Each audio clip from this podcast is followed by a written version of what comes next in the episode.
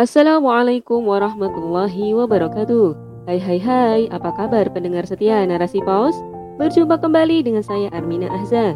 Kali ini dalam rubrik opini yang berjudul Solusi untuk membungkam penghina Nabi oleh Novianti. Simak selengkapnya dalam podcast Narasi Pos. Narasi Pos Media, cerdas dalam literasi, bijak menangkap peristiwa kunci. Wajah kaum muslimin mendung menandakan kesedihan mendalam. Tersebab, sosok mulia bak cahaya yang mengeluarkan manusia dari kegelapan telah pergi dan tak pernah kembali. Dialah Nabi Muhammad Sallallahu Alaihi Wasallam. Berkelabut dalam benak Abu Bakar perjalanannya bersama beliau ketika hijrah dari Mekah ke Madinah. Berjalan sepanjang siang dan malam hingga tiba di Gua Sur, perlindungan sementara sebelum melanjutkan perjalanan panjang ke sebuah tempat yang akan menjadi awal berdirinya peradaban Islam. Abu Bakar membentangkan tikar ketika menemukan tempat bernaung untuk sejenak beristirahat. Beristirahatlah, wahai Nabi Allah.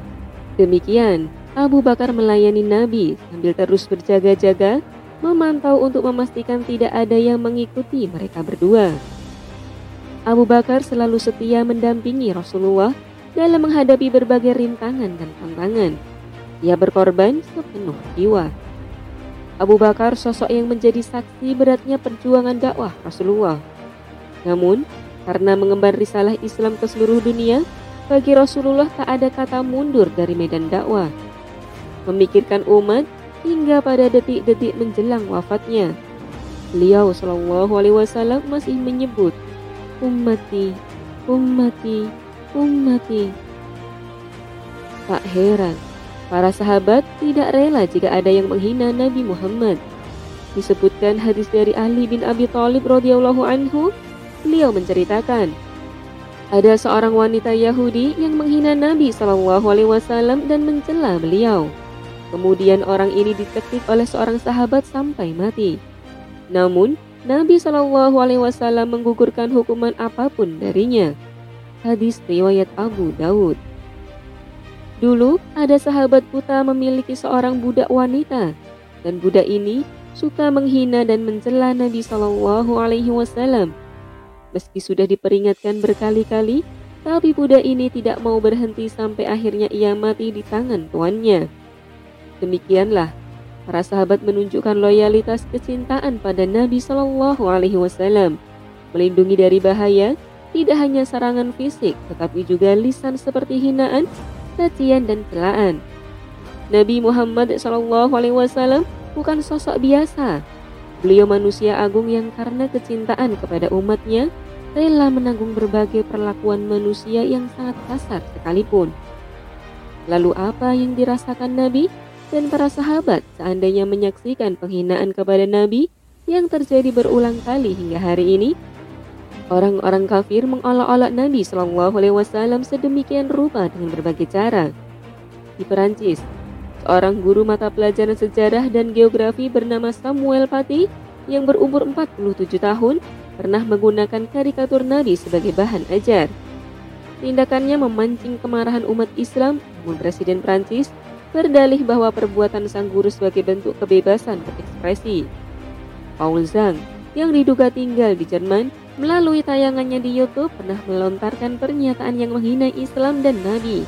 Di Indonesia sendiri, Sukmawati Putri Soekarno pernah melecehkan Nabi, membandingkan beliau dengan ayahnya. Yang terakhir, ramai diperbincangkan adalah ulah politisi India dari Partai Nasionalis Hindu Bharatiya Janata Party atau BCP yang berkuasa yaitu Nupur Sarma. Ia diduga menyampaikan pernyataan yang menghujat Nabi hingga memicu protes, tidak hanya di India, tetapi juga di negara-negara muslim. Negara-negara Timur Tengah menyerukan boykot produk India sebagai bentuk reaksi keras terhadap ulah politisi tersebut. Arab Saudi, Kuwait, Bahrain, sudah menarik barang-barang berasal dari India di supermarket-supermarket atau menutupnya dengan plastik. Jumlah musim India mencapai sekitar 138 juta dari total kira-kira 1,4 miliar penduduknya. dan menempati jumlah terbesar kedua di dunia dalam suatu negara setelah Indonesia. Tapi, mereka sering diperlakukan tidak adil terutama setelah partai BJP berkuasa. India memiliki catatan hitam dalam berbagai tindakan diskriminasi dan kekerasan terhadap penduduk muslimnya. Muslimahnya dilarang menggunakan zilbab di lembaga-lembaga pendidikan. Ada pembunuhan terhadap warga muslim oleh masa Hindu membuat muslim India berada dalam ancaman dan ketakutan. Rumah dan gedung usaha milik kaum muslim dibongkar sebagai tindak lanjut dari protes warga muslim terhadap tindakan NS. Meski setiap ada kasus penghinaan Nabi muncul, beragam tindakan protes, boikot di berbagai negara, namun kurang memberi dampak signifikan. Penghinaan umat Islam ini terus berulang. Bahkan para pembenci Islam semakin berani dan terang-terangan melakukannya. Kemarahan umat Islam hanya dipandang angin lalu. Datang sesaat, lalu semua melupakan. Berulangnya penghinaan terhadap Nabi Shallallahu Alaihi Wasallam dikarenakan para pelakunya tidak pernah ditindak tegas. Ketiadaan pemimpin di tengah-tengah kaum muslim yang bisa menyatukan suara, kekuatan untuk melawan kepongahan orang-orang kafir adalah penyebab utamanya.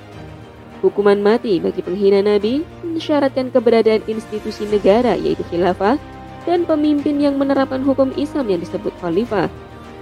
Membunuh mati pelaku penghina Nabi tidak menimbulkan efek jerah jika dilakukan individu. Seperti yang menimpa guru Pati, ia dipenggal remaja yang dikabarkan marah dengan ulah Pati. Kematian Pati tidak membuat Prancis berubah menjadi negara yang ramah pada Islam. Di bawah kepresidenan Macron, negara Prancis terus meluncurkan serangan terhadap masyarakat sipil muslim atas nama memerangi separatisme Islam dan melestarikan sekulerisme.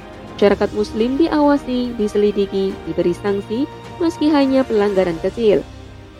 Perusahaan milik muslim disita, masjid dan sekolah muslim ditutup. Padahal ketika umat Islam masih memiliki pemimpin, Prancis tidak berkutik ketika mendapat ancaman dari sang khalifah. Prancis saat itu berencana menggelar pertunjukan teater yang menampilkan tokoh utama Nabi Muhammad SAW. Sultan Abdul Hamid II, Sultan ke-34 Kekhalifahan Utsmaniyah atau Ottoman Empire, marah besar dengan pelakuan pemerintah Prancis. Ini penghinaan terhadap Rasulullah. Aku tak akan mengatakan apa pun. Mereka menghina baginda kita, kehormatan seluruh alam semesta, kata Sultan. Sebagai pemimpin umat Islam, ia menegaskan rela mati demi membuktikan kecintaan pada Rasulullah Shallallahu Alaihi Wasallam. Inilah kekuatan yang hari ini hilang di tengah-tengah kaum muslimin. Tidak ada pemimpin atau khalifah yang menjadi junnah sehingga orang-orang kafir terus memproduksi narasi-narasi yang melukai hati umat Islam. Bebas menghina umat Islam, melecehkan ajarannya dan nabinya.